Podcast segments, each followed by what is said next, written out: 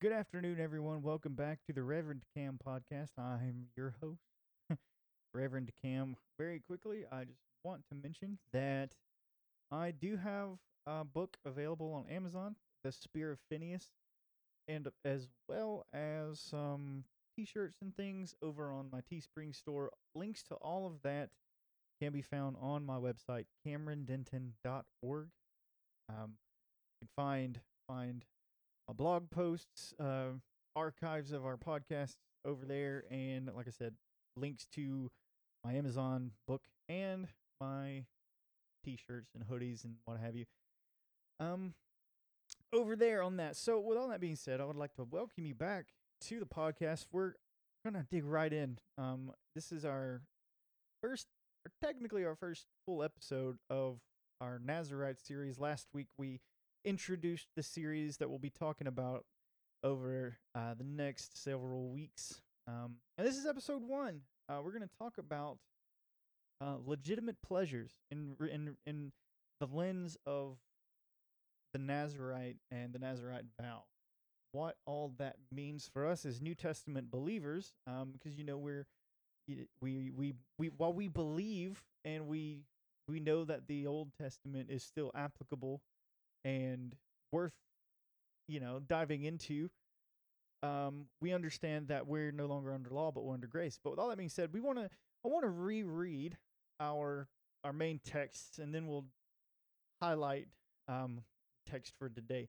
So in numbers chapter 6 beginning in verse 1 it says and the lord spoke to moses saying speak to the people of israel and say to them when a, either a man or a woman makes a special vow the vow of a Nazarite, to separate himself to the Lord. He shall separate himself from wine and strong drink. He shall drink no vinegar made from wine or strong drink, and shall not drink any juice of grapes or eat grapes, fresh or dried. All the days of his separation he shall eat nothing that is produced by the grapevine, not even the seeds or the skins. Verse 5, verse 5 rather says, All the days of his vow of separation, no razor shall touch his head, until the time is completed for which he separates himself to the Lord. He shall be holy, and he shall let the locks of his hair on his head grow long.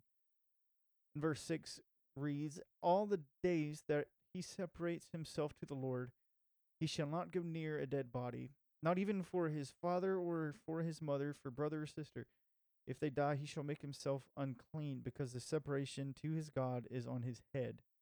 All the days of his separation, he is holy to the Lord. So let's explore the first um, criteria, as it were, for this for this Nazarite vow, and we'll we'll we'll highlight these verses. Numbers six two is where we begin to see this first kind of prerequisite for uh, a, a person who responds to the Nazarite calling of the Lord is to speak to the people of Israel and say to them, when either a man or a woman makes a special vow, the vow of the Nazarite, to separate himself to the Lord, the first criteria that we see here is he'll separate himself from wine and strong drink. He'll drink no vinegar made from wine or strong drink, and shall not drink any grape juice or eat grapes dried or or or fresh. And he'll have nothing that comes off the vine of the grapevine. So he's saying here that you know, the grapes and the wine are off limits. And now it's important to understand here that there's there's it's not a it's not talking legalistically, so to speak. It's not saying these are the rules. This is what you need to do. But let me let me kind of kind of lay it out like this. And I spoke about it. I mentioned it briefly last week.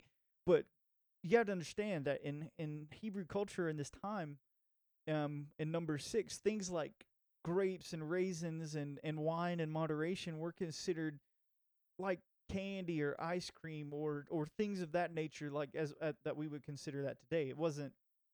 It's not. It's not technically about drinking the alcohol and and again I I disagree with alcohol consumption personally, but that's not what it's getting at here. What it's saying is the the Nazarite uh person is going to deny themselves the legitimate pleasures of life so that they can really really cultivate their their relationship with the Lord. And I love how Lou, Lou Engle puts it in his book The Jesus Fast on page 65.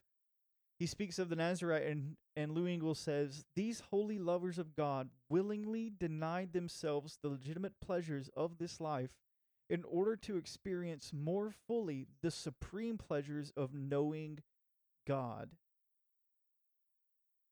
the supreme pleasures of knowing God. See at the at the at the the whole the cusp of this part of the Nazarite vow is not technically abstaining from alcohol. It's about your desire. What do you desire the most? Do you desire legitimate pleasures? And legitimate pleasures of life might not be sinful things. They might not be inherently sinful before the Lord, but if you've if you've you've got to ask yourself, what do I want more? These legitimate pleasures or the ultimate pleasure of knowing God in an incredibly deeply intimate way? It's all about desire. And I, I say that it's, it's all about a desire for a deeper intimacy with Yahweh. So, there, at the heart of this part of the Nazarite vow, you have to understand that whenever a person responds to the Nazarite call, they're not just deciding in and of themselves, oh, I want to consecrate myself to be a Nazarite before the Lord. They, the, the, the Nazarite call comes from the heart of God.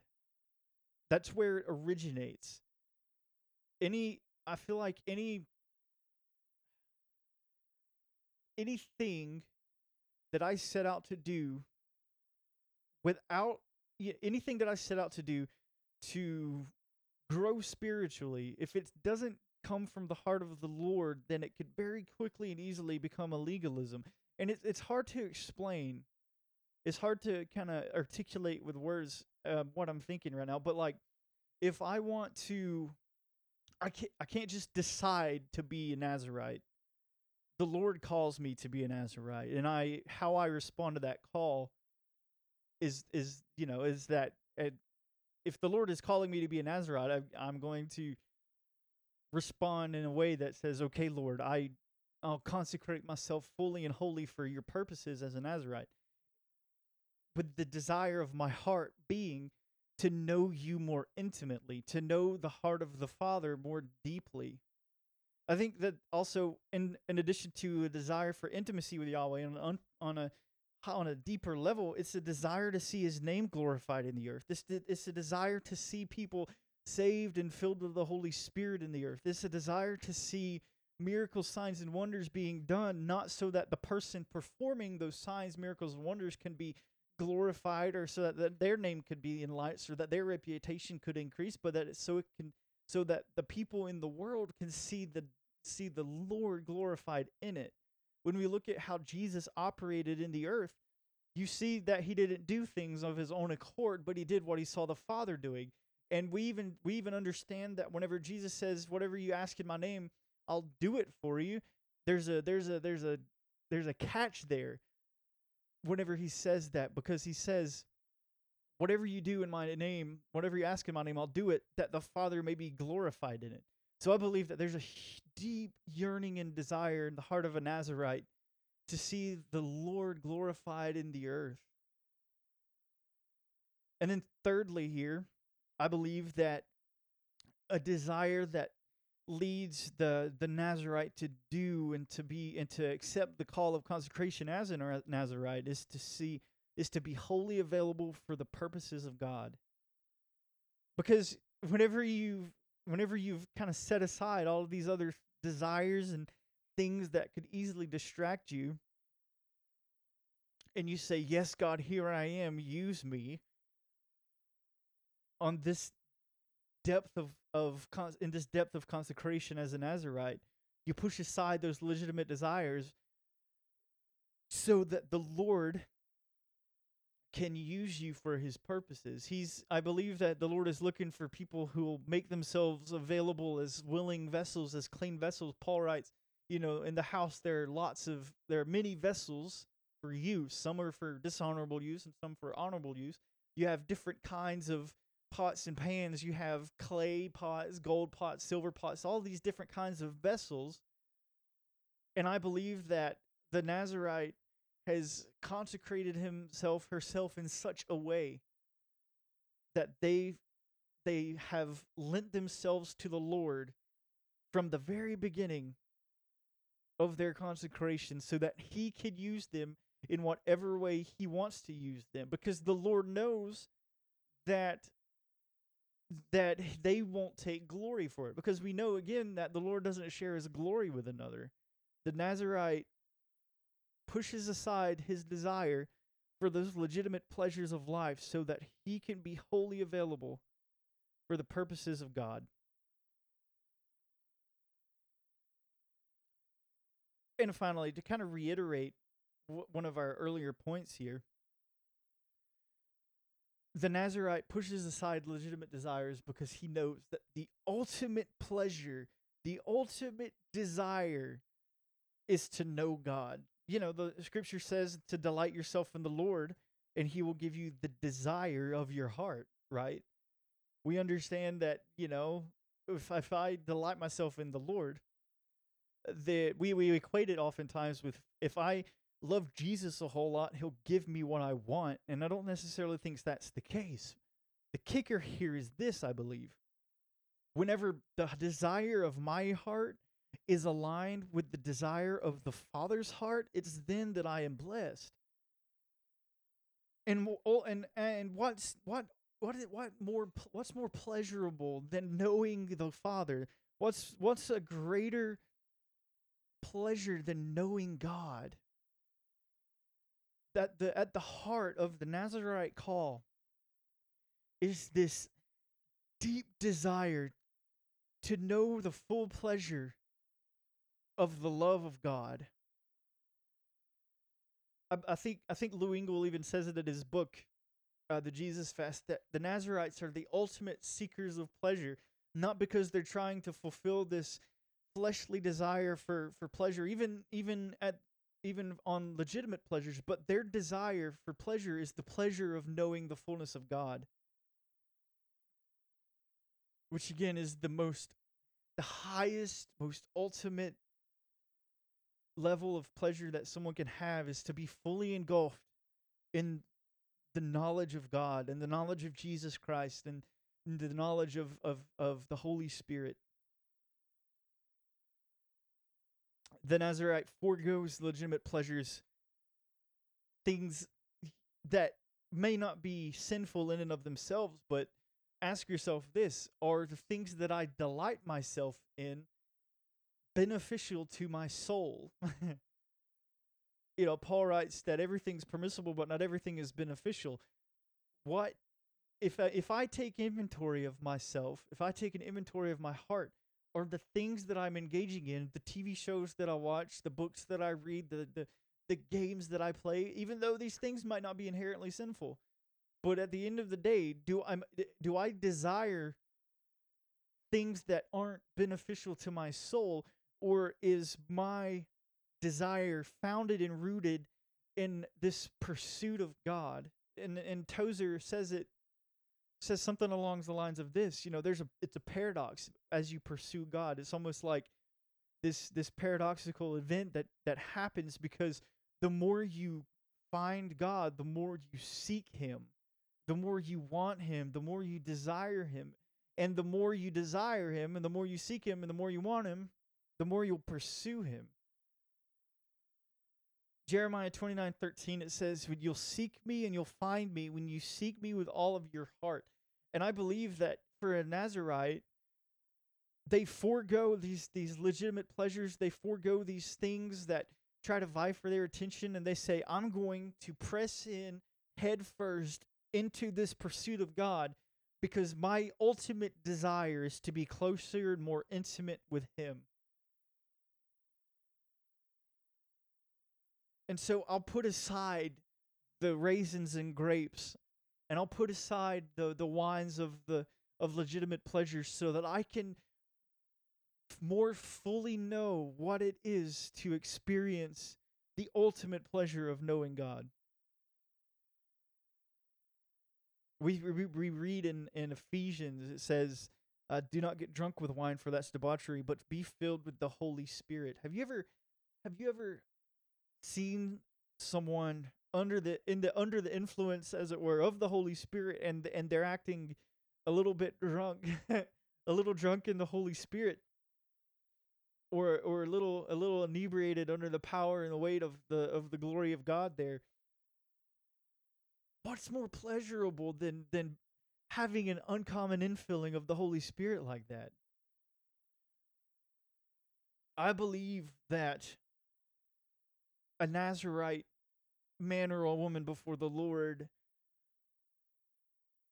is it develops an uncommon infilling of the Holy Spirit for deep consecration to the Lord. They're not they're not satisfied with just a little drop they they they they're they're like Ezekiel, I, I believe. Whenever Ezekiel's led by the Holy Spirit and he's shown this river that flows forth from the temple, and he goes through the river, and it says that you know in, at ankle deep they kept going, and then it was knee deep, and they went kept going, and it was waist deep, and they kept going until until at the end of it Ezekiel is swimming around in this river that's flowing forth from the throne of God in the temple. And I believe that the Nazarite that's consecrated themselves is filled with the Holy Spirit in an unfamiliar way. The new wine of the Holy Spirit is being poured out into new wineskins of men and women who deny themselves the legitimate pleasures of life so that they can experience the Lord in an unprecedented way. Jesus says that you don't put new wine in old wineskins. That that that's that's what he said.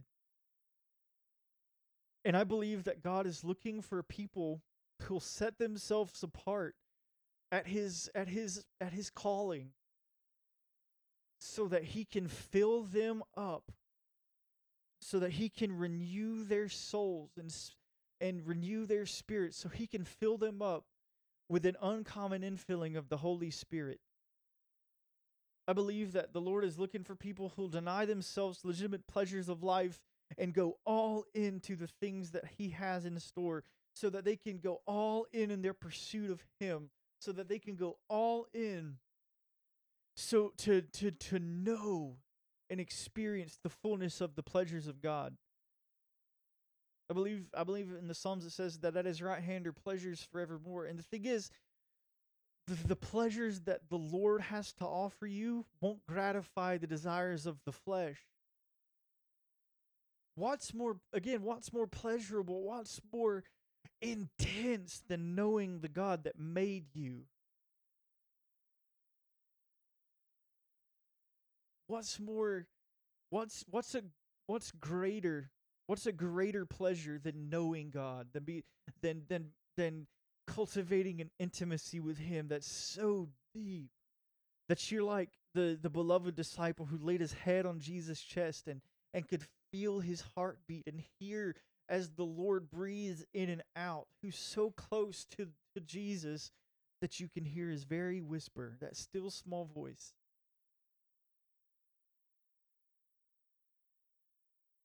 the legitimate pleasures of life, however legitimate that they are, pale in comparison to the extreme ultimate pleasure of knowing God. So with all that, I, I just want to encourage you to listen to the Holy Spirit. You may be you you you you maybe feel a call uh, uh, to to deep consecration like like a Nazarite. And I just and I I want you to really seek the Lord and pray about it. And and understand like the the, the Nazarite here in the with the I'm to call it the grape prerequisite isn't uh, a rule uh, or statute born of legalism, but it's I want God more than I want all these other things. I want to experience the fullness of the pleasures of Jesus more than I want all of these other things. I want this uncommon infilling of the Holy Spirit more than I want these other things. However legitimate these other things may be, however good or okay that these things may be, I simply want God more. So, with all that being said, I just want to take a minute and I want to say a quick prayer, and then I want to invite you back next week for for our second episode in our Nazarite series. So, Lord, thank you for this day. Thank you for your word, and I thank you, Lord, for in you we can know the we we can experience the ultimate of pleasure, the ultimate of of desire by by knowing you and cultivating intimacy with you. Lord God, I ask, Lord, that you would move on the hearts of your people today. And Lord Jesus, we make a decision to answer the call that you've placed out before us. We we make the decision, Lord, to answer the call, to consecrate ourselves for your purpose and deny ourselves the legitimate pleasures of life so that we can know and more fully experience the supreme and ultimate pleasures of knowing you. Lord, in Jesus' name I pray. Amen. Thank you all so much for joining me on this episode of the Reverend Cam podcast. Uh, next week, we're going to talk about the second of our Nazarite uh, prerequisites, uh, the the hair thing. So stay tuned for that. We'll be it'll come out around the same time next week also don't forget we do have I do have uh, books and t-shirts, well a book and t-shirts and stuff available. Head on over to CameronDenton.org to check that out. I will see you all next week. Be blessed.